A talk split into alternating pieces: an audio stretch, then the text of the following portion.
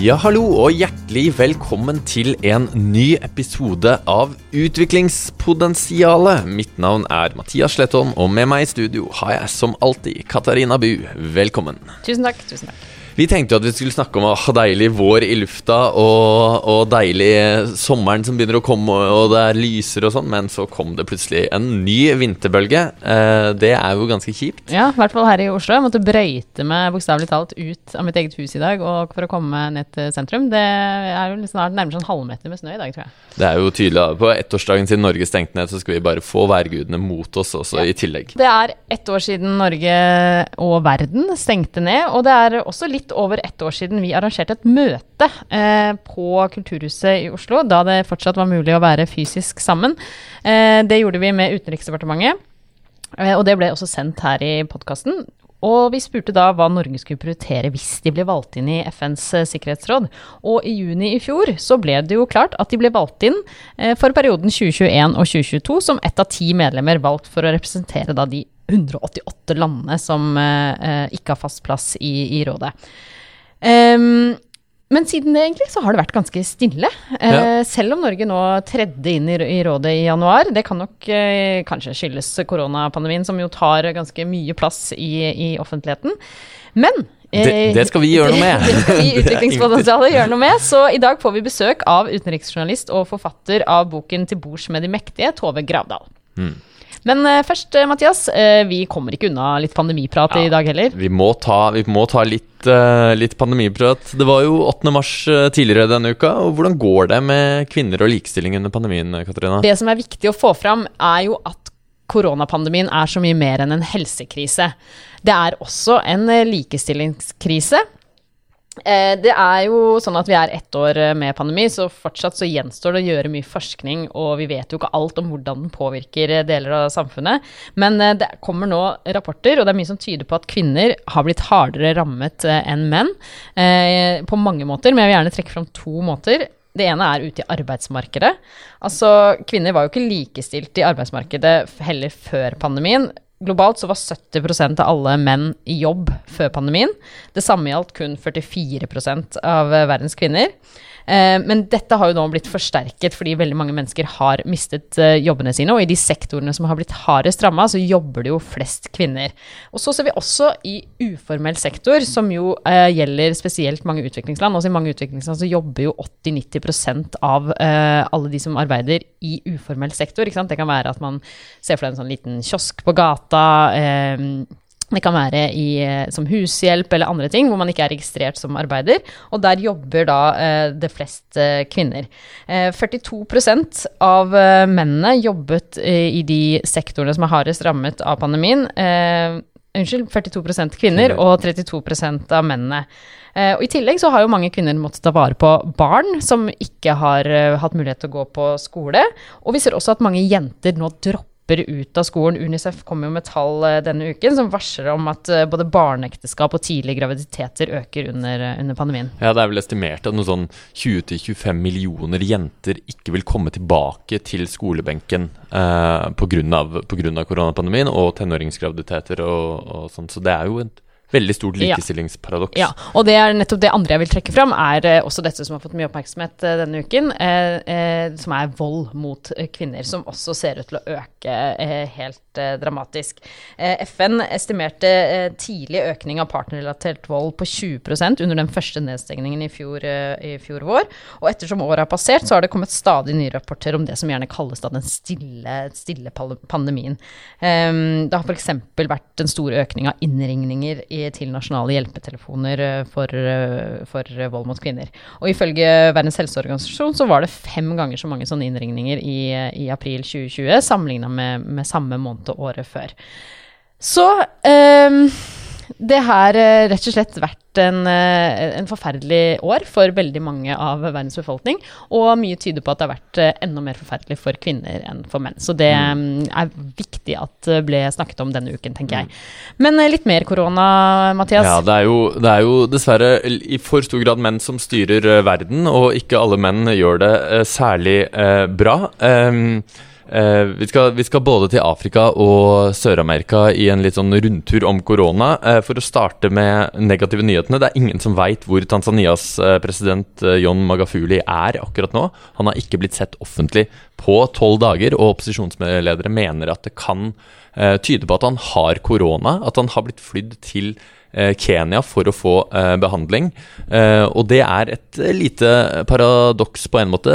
egentlig ikke et så stort paradoks, men han har jo vært veldig holdt si, mot hele korona og noe som helst bekjempelse. Hatt store folkemønstringer, aldri hatt et munnbind, og nå ser det altså ut som han har muligens, da, det er jo litt spekulasjon, fått korona. Ja, i så fall så er det jo karma eh, mm. som kommer og biter den eh, bak, eh, åpenbart. Ja. ja. nei, det er jo ikke bekreftet fra offentlige kilder at han faktisk er i Kenya eller har fått korona, men BBC skriver jo dette nå mm. i går, da. Mm. Um, så ja, nei, det er uh, ja, interessant å følge og se hva som skjer. Kanskje vil han være den første statslederen som uh, faktisk dør av korona. Det er jo flere som har hatt uh, ja, det, ja. ja, det, har vel vært en i Botswana som også stemmer, har faktisk død, men der men både var Trump, Boris Johnson, Bolsonaro har jo også hatt Eh, korona. Og ja. i Bolsonaros eh, Brasil så går det jo heller ikke veldig bra akkurat nå. Nei, Mathias. 270 000 eh, dødsfall, og onsdag denne uka hadde da den høyeste eh, dagen. Altså to, over 2200 mennesker døde eh, på onsdag denne, denne uka. Eh, og tropenes Trump, som han kalles da, Jair Bolsonaro, han er jo tilhenger av bruken av hydroklorisin. Beklager hvis jeg uttaler det på feil måte, men dette var jo det, det stoffet som også, eller den medisinen som også Trump snakka om, som Verdens helse helseorganisasjon fraråder alle å bruke. Eh, eh, Tropenes Trump eh, han eh, nekter å bruke munnbind, selv om han har fått eh, påvist korona en gang før. Eh, og utfordringen i Brasil nå er jo at det kommer så mange forskjellige mutasjoner at man begynner å snakke om en, en egen sånn brasiliansk variant, da, som, mm. som, jo vil få ekstremt store konsekvenser for, for hele verden. Mm. Jeg så også denne uken at Bolsonaro har inngått et samarbeid med et selskap i Israel om å utvikle nesespray spray, som han er overbevist om at kommer til å være den beste medisinen mot de som da har fått korona, eh, selv om den er på et veldig tidlig stadie i utviklingen. Så ja. det kommer stadig noen sånne fikse løsninger fra disse presidentene. Men et annet land som eh, er interessant å følge med på i Latin-Amerika, for Latin-Amerika er jo en region hvor det har gått jevnt over veldig dårlig. Altså de har hatt jevnt over høye smitte- og dødstall. Eh, men Chile, som jeg kjenner godt og har vært i kontakt med flere jeg kjenner der den siste uken, de har igjen fått en økning i smitte og dødstall. Eh, men der har jo presidenten stått virkelig på for å få til, eh, til uh, vaksineavtaler. Og de har nå satt 4 millioner doser, over 4 millioner doser i løpet av veldig kort tid, og har et mål om å sette 15 i løpet av uh, fram til sommeren. Og presidenten der, han er jo en interessant kar, for han er ikke egentlig så veldig populær. Spesielt ikke etter at det var mye demonstrasjoner i 2019 i Chile. Eh, men det er jo valg i Chile eh, nå snart, så han kjører på. Og, og eh, de har også fått mye ros for at de har hatt god smittehåndtering, at de har gitt gratis testing til alle og, og, og, får folk inn på sykehus. Men det er nå så mange at sykehusene holder på å bli overbelastet. Og de har jo fått mye av den kinesiske vaksinen, som flere av de jeg kjenner og snakket med nå, de har jo fått den første dosen av den kinesiske vaksinen, men faktisk også likevel blitt smittet, da.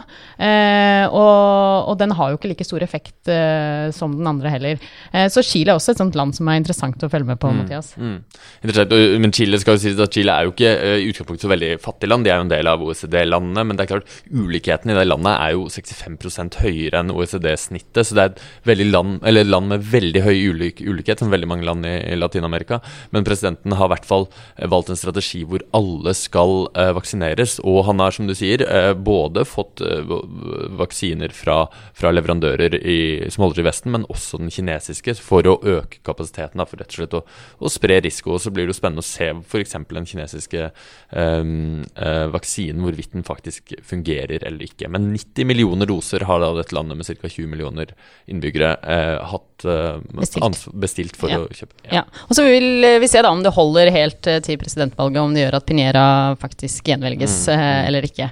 Det spørs vel. Nå tar vi en virtuell reise til New York, til høye bygninger, og eh, vi skal inn i FNs sikkerhetsråd sammen med Tove Grav.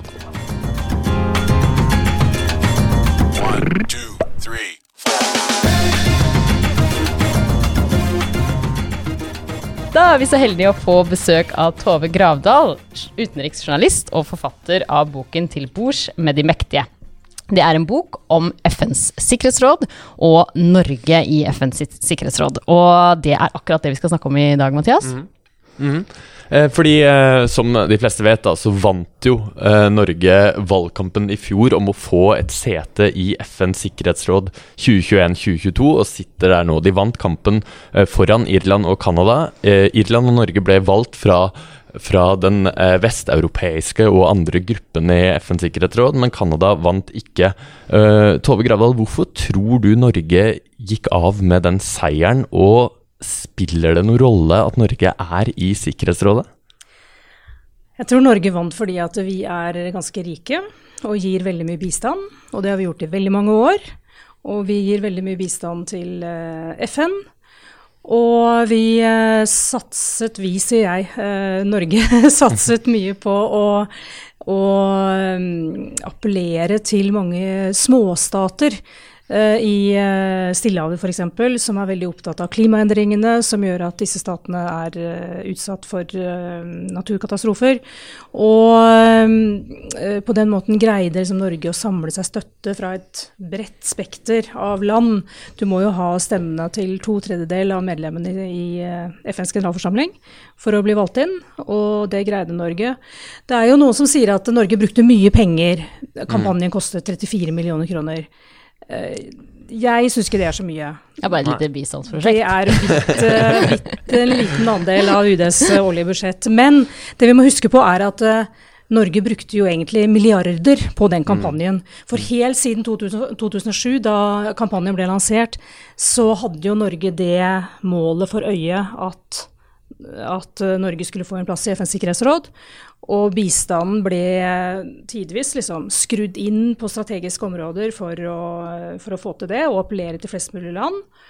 Og bistanden ble brukt nokså aktivt for å for å vinne støtte i uh, afrikanske land, f.eks. For ja, fordi, fordi um, Norge har jo hatt uh, havsatsing f.eks. som et veldig, veldig viktig punkt siste, siste årene. Og uh, kronprins Haakon og utviklingsminister Ulstein var jo på en sånn rundtur i Stillehavet for å snakke med land. Og uten å bli for konspiratorisk her, tror du havsatsingen også hadde et element av ønske om sikkerhetsrådsplass? ja, det er helt sikkert. det er man behøver mm. ikke være konspiratoriker for å mene det. Eh, kanskje utenriksministeren ikke vil si det direkte, men det er jo helt opplagt at det var en ledd i denne satsingen på en plass i Sikkerhetsrådet. Og på samme måte gjorde jo Irland gjorde det samme. De hadde også en sånn eh, holdt på med holdt på fri til, eh, til disse små øystatene for å samle seg stemmer hos dem. Og det er helt vanlig i sånne mm. kampanjer at man innretter bistand og den type satsinger for å få en plass i rådet. Mm. Og nå sitter Norge der da, fra januar i år. Um, kommer verden uh, til å merke noe forskjell? Det korte svaret på det er nei. Men uh, så er det viktig å understreke at uh, det betyr ikke at det ikke er noe poeng i å sitte i rådet. Fordi vi må huske på at arbeidet i FNs sikkerhetsråd og i store deler av FN, det er jo prosessarbeid. Det er en kamp om store verdier og bitte små formuleringer. I FNs sikkerhetsråd kan de jo sitte i ukevis å forhandle om bestemt eller ubestemt form på substantiver, f.eks. Og um, da er det viktig at det sitter flest mulig i rådet som forsvarer de verdiene vi eh, i Norge står for. Og det betyr uh, forsvare menneskerettigheter, barns rettigheter, kvinners rettigheter, ytringsfrihet, demokratiske strukturer. Og jo flere land som gjør det i FNs sikkerhetsråd, jo, jo større er muligheten for å få gjennomslag for den type verdier i internasjonalt samarbeid. Mm. I den, I den, veldig gode eh, boka di 'Til bords med de mektigste' så skriver du jo litt om, om eh, måte, hvordan Sikkerhetsrådet også har utvikla seg. og Det er jo da 20 eh, år, i 2001-2002, så satt Norge i, i, rådet. Hva er forskjellen på nå og da? Um, I 2001-2002 var forholdene i Sikkerhetsrådet mye mm, enklere på mange måter enn de er i dag. Og det er litt paradoksalt å si det, fordi at det siste halvåret i, da Norge satt i rådet sist, og da jeg også representerte Norge i rådet fordi jeg var presseråd ved den norske FN-delegasjonen den gangen, så var det voldsomme konflikter i rådet pga. at USA hadde bestemt seg for at de ville gå til krig mot Irak. Og det skapte jo veldig eh, høyt konfliktnivå i, i rådet. Men til tross for det så var det på 2000-tallet ganske gode samarbeidsforhold i, eh, i Sikkerhetsrådet. Det varte omtrent fram til 2011 eh, da den arabiske våren eh, startet, altså for ti mm. år siden. Og hvor eh, rådet gikk med på at verden kunne gå til militæraksjon mot Libya. Kina og Russland unnlot overraskende nok å nedlegge veto mot den resolusjonen, resolusjonen som legitimerte militæraksjon i Libya. Og, men det gikk ikke så lang tid etter det vedtaket og etter at militæraksjonen i, i, Libya ble satt i gang, før de begynte å kritisere de vestlige landene for å misbruke det mandatet fra Sikkerhetsrådet til å gjennomføre regimeskifte i mm. Libya. Og siden da har eh, konfliktene spisset seg litt til i rådet. Og eh, Syria-borgerkrigen startet jo omtrent samtidig. og Eh, det har vært et veldig veldig vanskelig punkt for Sikkerhetsrådet, hvor Russland har nedlagt 16 eh, veto hittil i, eh, i rådet mot Syria-resolusjoner. Mm. Og så kom Krim-halvøya, annekteringen av Krim i 2014, som ytterligere spisset til konfrontasjonene. Og det er et viktig utviklingstrekk også de siste ti årene, det er at Kina er blitt en mye sterkere aktør i FNs sikkerhetsråd enn de var sist Norge satt i rådet. Så det er mye som har endret seg. Mm. Mm. Og la oss snakke litt om eh, Russland og Kina når du er innom det. Fordi Norge har jo um, da fått ansvar for noen områder i, i, Sikkerhetsrådet nå. Et av de er å sikre at nødhjelp kommer inn til den rammede befolkningen uh, som oppholder seg i syriske områder som er utenfor myndighetenes uh, kontroll.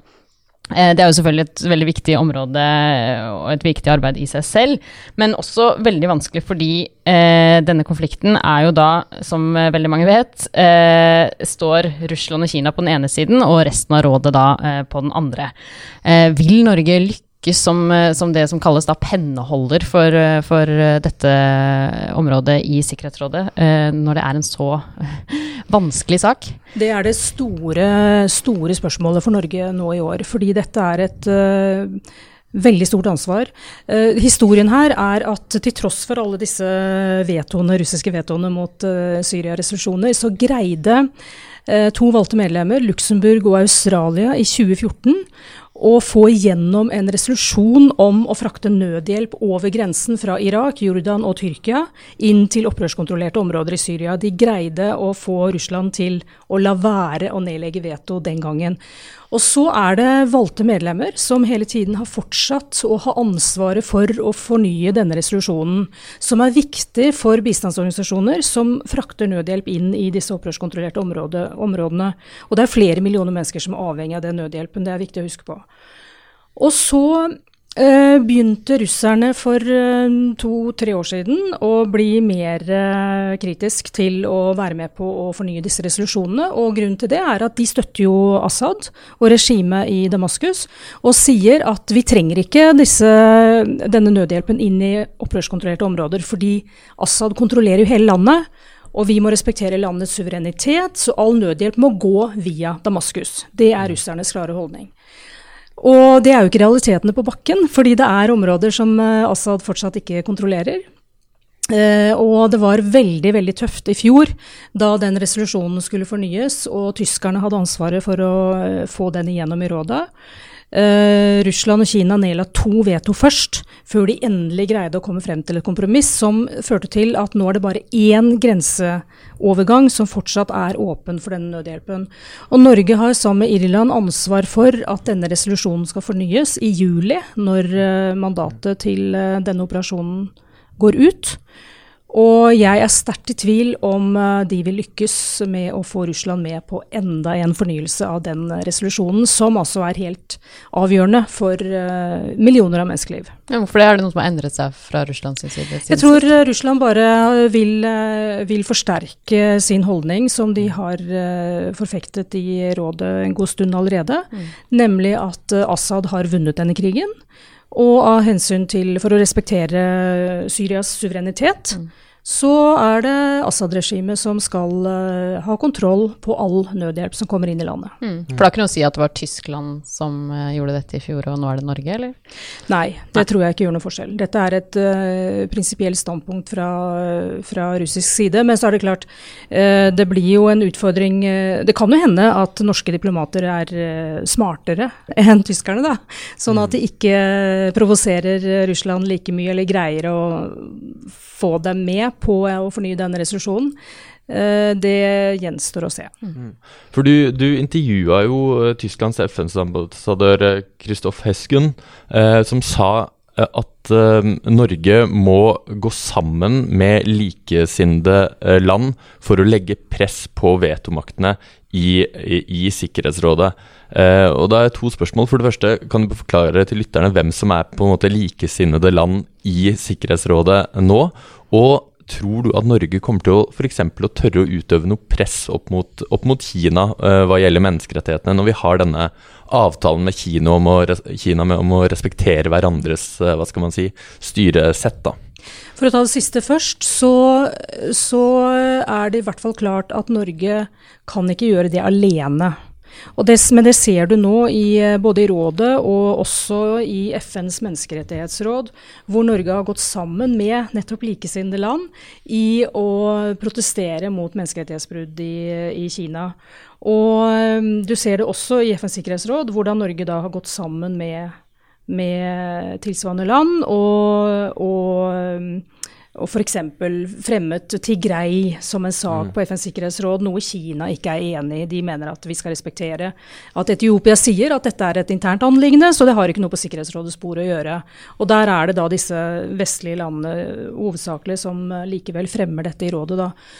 Og hvem som er disse likesinnede landene, det er jo Selvfølgelig først og fremst de vestlige landene som nå sitter i rådet. Det er eh, Storbritannia og Frankrike med vetomakt. Og nå, etter maktskiftet i, eh, i USA, mm. eh, også USA.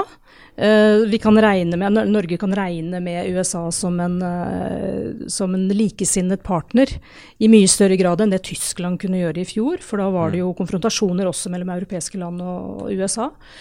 Og så har du i tillegg eh, Estland og Irland som sitter i rådet, og så er det litt varierende i hvor stor grad man kan uh, regne med Tunisia, Kenya, Niger, som også sitter i rådet, uh, India som likesinnede land. vi har sett i noen tilfeller nå etter nyttår at India heller står sammen med Kina, Russland. Mm. Enn sammen med den vestlige blokken, har vi sett i noen tilfeller. Mm. Vi snakket jo om India for ikke så mange episoder siden, og det går jo dessverre i en uh, negativ demokratisk uh, utvikling der også. Uh, men du er innom, eller du nevner nå nye administrasjonen i USA, og mange trakk jo et lettelsens sukk når det ble et skifte med president der i november. det vil jeg anta at norske diplomater også gjorde. Og Biden har jo gjort allerede en del endringer i sin utenrikspolitikk. Eh, men det virker jo som om tonen fortsatt er ganske hard eh, mot eh, Kina. Hvordan vil du si at Sikkerhetsrådet vil påvirkes av denne nye administrasjonen der? Det vi kan se nå etter seks uker, det er at konfliktnivået har dempet seg litt i rådet. Motsetningene er der fortsatt, men jeg tror nok at at det at Biden-administrasjonen eh, består av eh, mer profesjonelle diplomater, rett og slett, så er de flinkere til ikke å liksom skru opp konfliktnivået unødig i Sikkerhetsrådet. Og et godt eksempel på det, det er en covid-19-resolusjon som ble vedtatt fredag 26.2. Den tok det én uke å forhandle frem, og mm. de greide å bli enige ganske fort. Og det var veldig bra, sammenlignet med en tilsvarende resolusjon i fjor. Eh, altså dette er en resolusjon som går ut på å, å appellere til eh, våpenhvile i konflikter, sånn at man kan bekjempe, bekjempe covid-19. Og i fjor tok det tre måneder før uh, rådet greide å bli enige om en sånn resolusjon. Og det skyldtes mm. bare en fryktelig kniving mellom Kina og USA om eh, bitte små formuleringer.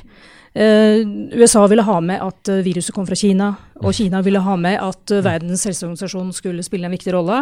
Mm. Og der sto de og kranglet noe forferdelig.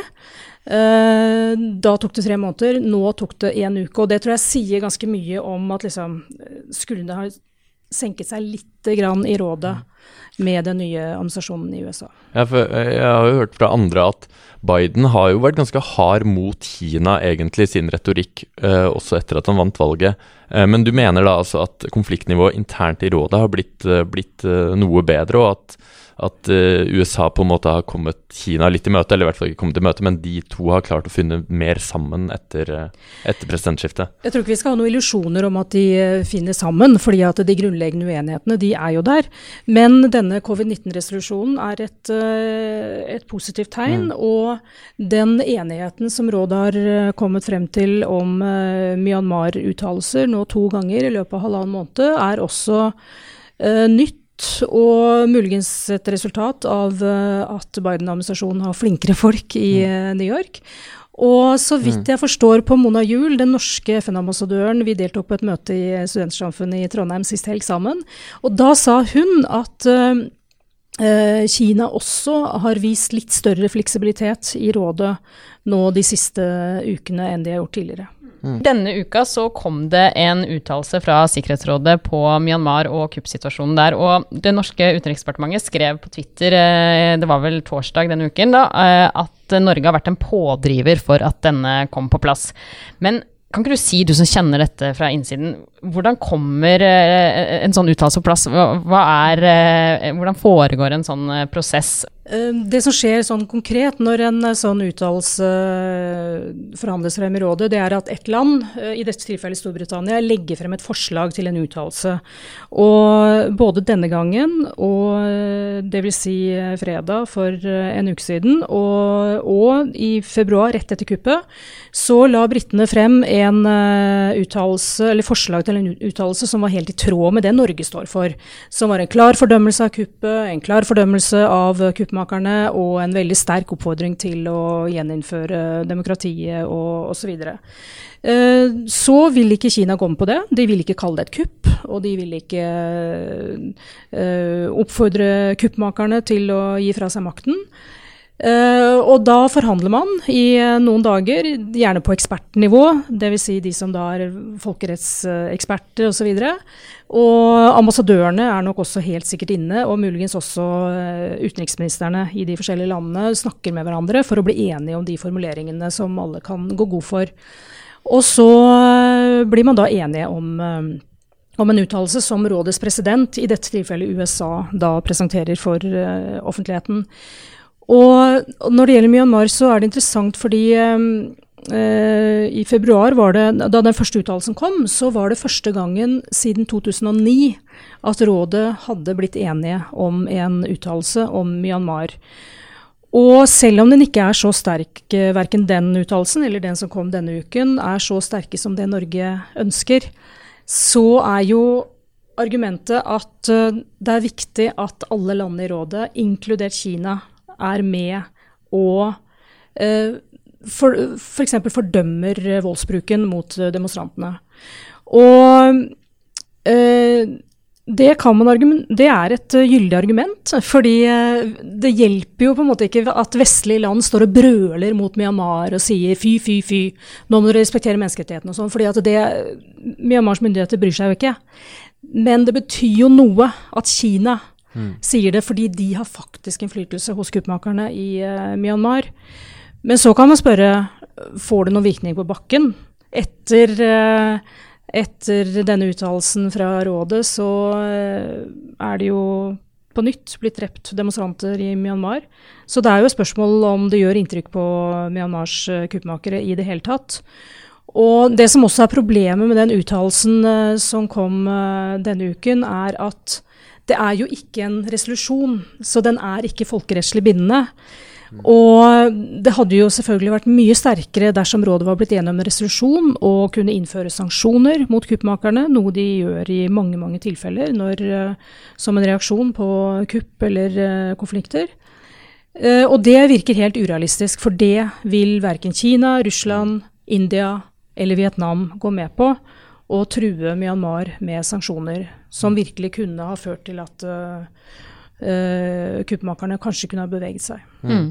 Vi må snakke om, om, disse sanksjonskomiteene. For det er i alt da 14 uh, sanksjonskomiteer, og Norge leder uh, to av disse. Det er da uh, sanksjonskomiteen mot Nord-Korea og sanksjonskomiteen for IS Al Qaida. kan du si litt om hva det, vil, hva det vil si for Norge å lede disse komiteene? Hva er det Norge da må gjøre, både i komiteene og så mellom hver gang komiteene møtes? Disse sanksjonskomiteene er først og fremst forferdelig mye arbeid.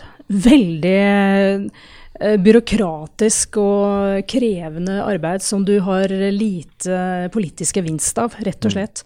Nord-Korea regnes som den vanskeligste eh, sanksjonskomiteen å lede. Uh, og for Nord-Korea, i motsetning til overfor Myanmar, så har jo rådet greid å bli enige om veldig, veldig tøffe sanksjoner.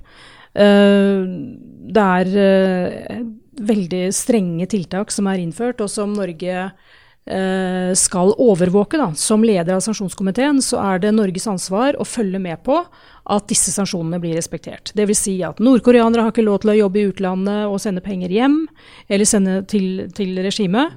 Det er store begrensninger på import og eksport fra Nord-Korea. Og der også Norge skal liksom finne grensesnittet uh, der hvor det er tillatt å importere mat og medisiner for at ikke befolkningen skal uh, lide unødig. Uh, og, og, Norge skal ta, ta stilling da, til uh, de tilfellene altså, som ligger i grenseland, hvor det er litt uklart om dette er nødvendig for å opprettholde liv og helse. Uh, men så er det et problem at det er jo flere av vetomaktene som selv bryter disse sanksjonene, og som har vært med å vedta de, men som selv bryter de. og Først og fremst gjelder jo det Kina og Russland. Det er hundretusener av nordkoreanere som jobber i Kina og Russland, i strid med, med FNs sanksjoner.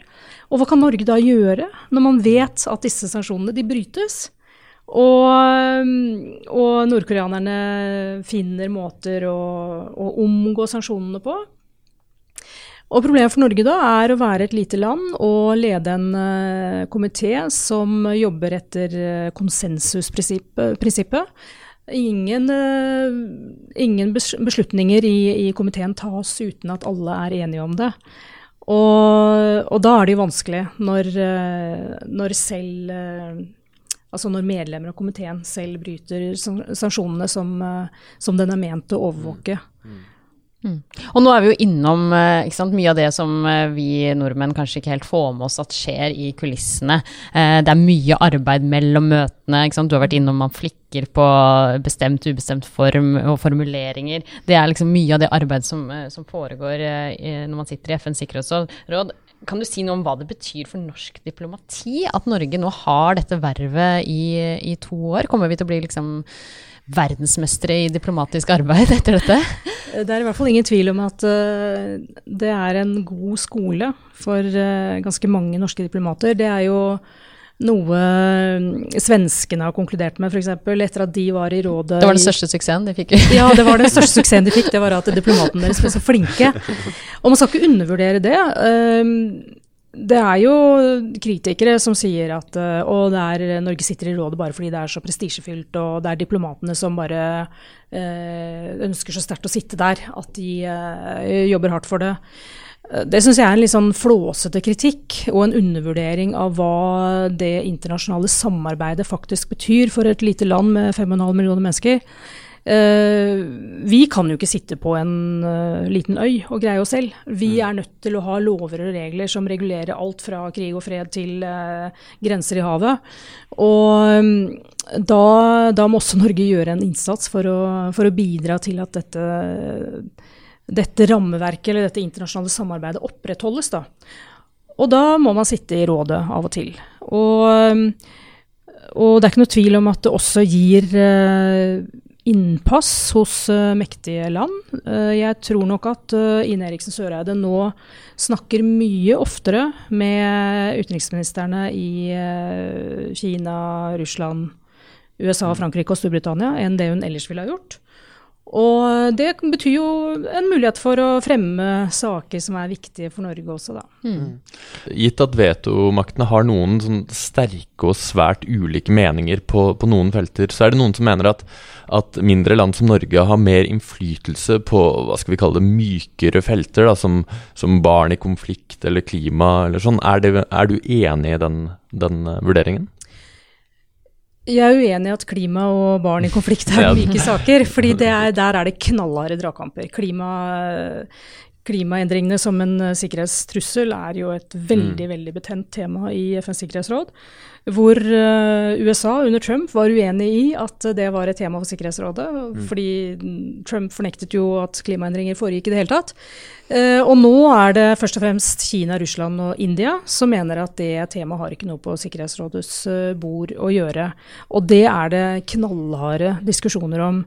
Men der er nok ikke Norge alene. Det var jo britene som satte det, det temaet på dagsordenen nå i, i februar på et sånn høynivåmøte som Boris Boris Johnson ledet. Og det er mange som er opptatt av det nå. Og, og når det gjelder barn i konflikt, så er det tilsynelatende et lett tema å markere seg på, fordi at Eh, alle vil jo hjelpe barn i konflikt, og Norge endte jo opp med å lede en arbeidsgruppe i Sikkerhetsrådet som, eh, som jobber med barn i konflikt. da. Og Den var det kamp om fordi det er et så viktig tema. Men så viser det seg at heller ikke det er så enkelt, da. Fordi at uh, Russland arrangerte et møte i sånn ytterkanten av Sikkerhetsrådet nå i januar. Uh, som viste seg å handle om ja, Det skulle handle om barn i konflikt, men så viste det seg at det, det faktiske temaet var barna i eh, Syria. Mm. Eh, barna av fremmedkrigere som, som, bor i leirer i Syria. Og så sier den russiske ambassadøren, innleder møtet med å si at Russland mener det er en folkerettslig forpliktelse for alle land å hente hjem sine borgere fra disse leirene i Syria. Og han kaster en brannfakkel mm. inn i den debatten, ikke sant? for dette synet deler jo ikke Norge. Mm. Og det er kontroversielt i Norge å hente hjem eh, barn fra Syria. Det førte jo til regjeringskrise her i fjor. Og så igjen da, så ser vi et eksempel på at det som tilsynelatende er um, uproblematisk, er uh, mer problematisk enn det kan se ut for ved første øyekast. Mm. Du, Før vi avslutter, så må jeg spørre deg, fordi nå er det jo også ett år siden uh, Norge stengte ned pga. covid-19. Uh, tror du dette med helsesikkerhet i etterkant av pandemien kommer til å få større oppmerksomhet i, i Sikkerhetsrådet? Ja, det kan nok tenkes. Men uh, i likhet med temaer som, uh, som uh, sult som resultat av konflikt, og at klimaendringer fører til konflikt, så er nok også helse et sånn tema som er kontroversielt å bringe fast på, på rådets dagsorden. Eh, fordi eh, enkelte land vil hevde at det hører hjemme innenfor eh, utviklingsdelene av FN-organisasjonen. Så det blir spennende å se om det kan komme på Sikkerhetsrådets dagsorden som et tema i fremtiden. Mm. Det blir nok ikke siste gangen vi snakker om Norge i FNs sikkerhetsråd her i Utviklingspotensialet. Det er jo ja, nesten to år til de, til de går ut, så det er mye å følge med på. Tusen takk for at du kom i podkasten, Tove Grabdal.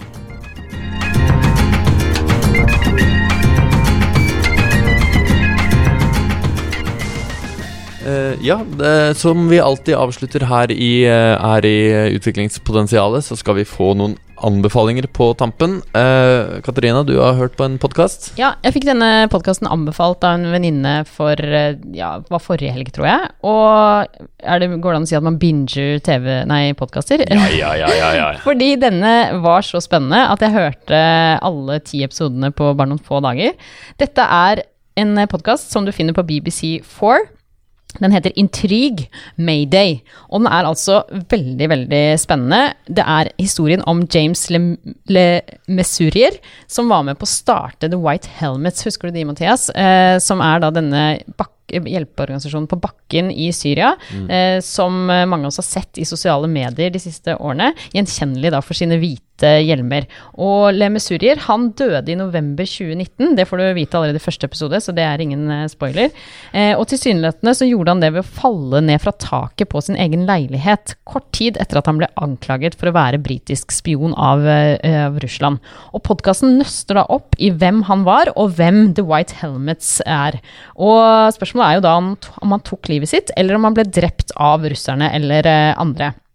Eh, det er en veldig spennende historie, ikke bare fordi det er en spennende historie i seg selv, men det er en historie om misinformasjon, eller desinformasjon, og fake news. Altså, man går rett og langt og dypt inn i dette berømte kaninhullet i løpet av podkasten. Og man får altså beskrevet de villeste mediesakene fra syrisk og russisk hold. Og podkasten har altså alt. Donald Trump, Sean Penn, Roger Waters mm. fra Pink Floyd, og ikke minst en sånn britisk versjon av Kari Jakkesson er med i denne, eh, denne podkasten. Så det er mye konspirasjonsteorier, og eh, eh, podkasten handler da om hvordan Le Musurier på en måte har eh, levd i, i, det bildet der. Og jeg må innrømme at når jeg hørte om denne podkasten her, eh, så var jeg sånn ja, var det ikke noe med at de White Helmets, eh, de var jo De drev jo med mye shady greier, fikk jeg høre, eller fikk jeg til å tenke på. og den i løpet av den podkasten så skjønner jeg jo da at jeg også, eh, ubevisst, har blitt et offer for mye av den eh, desinformasjonen. Fordi man eh, hører om ting, man ser ting i sosiale medier, og en slags eh, nyttig påvirkning på, eh, påminnelse om at man må sette seg godt inn i ting.